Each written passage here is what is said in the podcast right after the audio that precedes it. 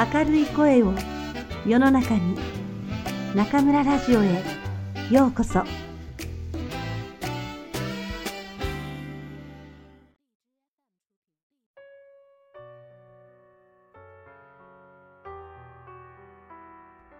正直松浦弥太郎。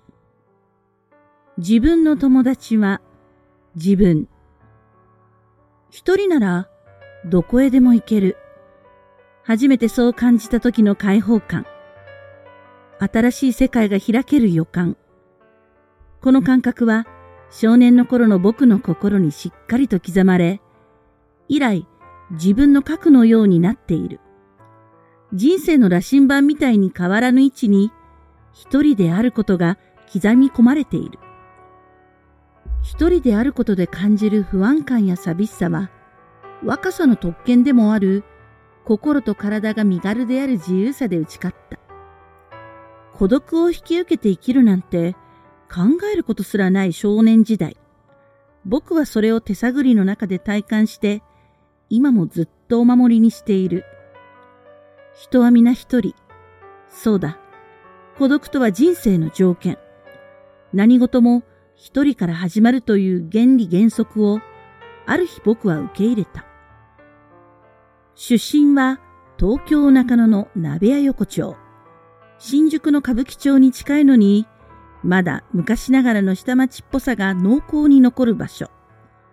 長屋みたいなアパートで僕は育った。二畳ぐらいの板間の台所。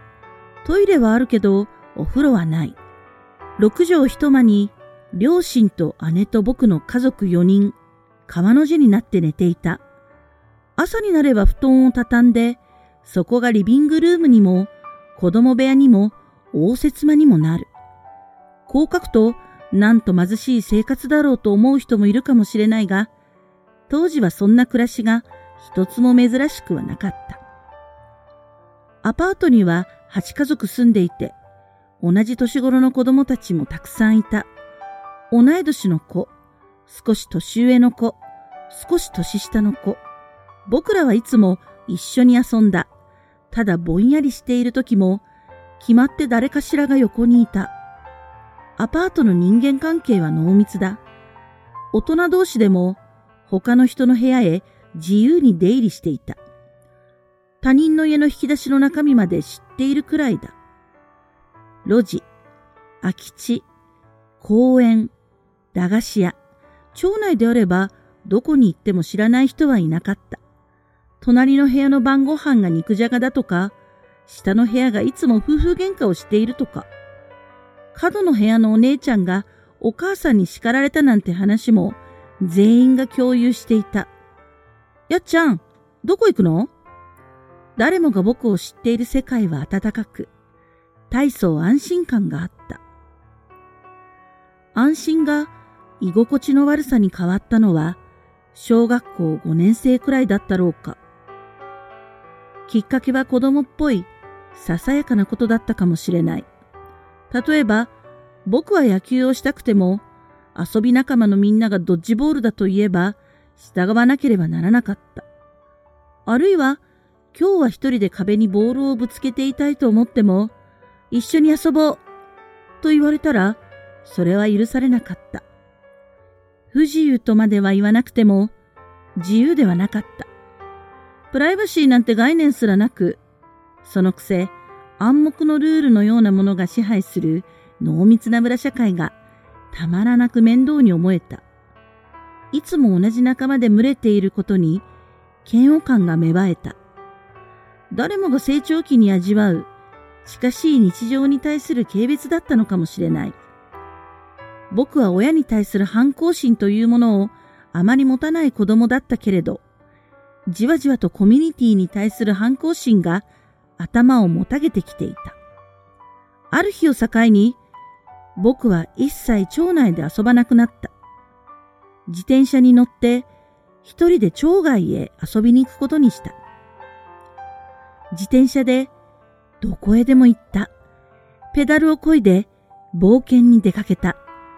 漕ぐたびに知らない世界に近づき、近づくほどに自由が広がった。知らないエリアの公園、知らないざわめきがある繁華街。新宿の歌舞伎町や中野ブロードウェイはすぐそばだったけれど、ちょっと足を伸ばせば渋谷、原宿にも行ける。慣れてくると1時間かけて池袋まで行ったし、巨人軍の練習風景が見たくて、半日がかりで玉川グランドまで遠征したこともある。一人だから、どこに行く？と相談する必要はなかった。今日は近くの空き地に行こうぜ、という年上の子に従う必要もなかった。一人で決めて、一人で出かける。一人であちこち回り、一人で帰ってくる。子供だから何をするというわけじゃない。お金もないし、使い方もわからない。ただ、ひたすら自転車を漕いでいるだけ。ただ、街を見ているだけ。それでも、遠くへ行けば遠くへ行くほどワクワクしたし、空気の違う世界があることを知るだけで、たまらなく嬉しかった。あなたは一人を味わったことがあるだろうか？買い物にしても、お昼ご飯にしても、一人じゃ嫌だという人はたくさんいる。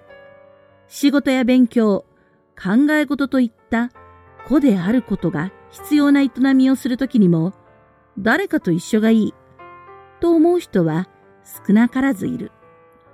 たまさか一人になると、友達もいない寂しい人だと思われているのではないか、と周りを気にする人もいるだろう。常に誰かと意見交換をし、みんなと同じと確認せずにはいられない人もいるかもしれない。だが、誰かと一緒にいれば、すべてが解決するだろうか。自分の違和感、寂しさは、誰かによって拭い去られるのだろうか。僕はそうは思わない。ましてや、自分らしく生きたい。自分の夢を叶えたいと思うのなら、なおのことだ。大人になって思うのは、子供の頃からの僕の得意は、一人でいることだということ。何かに長けているわけでもなく、特別に感慨深いわけでもない。ただ、子供の頃に一人の楽しみを知り、やがて一人の厳しさを味わい、いつしか誰といても一人という姿勢を得得したのではないかと感じる。高村光太郎の詩の中に、自分の手に負えない自分がいるという表現がある。この詩を知ったとき、なんと達観した客観的な見方だろうと驚いたが、忘れられない言葉だ。それはまさに自分のことだと、とても共感ができたからだ。誰かと向き合うには、まず自分と向き合わねばならないし、自分という人間に興味を持ち、面白がらなければ人に興味を持つこともできない気がする。自分にとっての友達は自分。一人であることを受け入れる。内にこもるわけでもなく、まっすぐ自分を見つめる。ありのままの自分を知る。これがすべての始まりではないだろうか。少なくとも生涯別れることのない友とは誰にとっても自分だと思う。人に笑いかけるのはそれからだ。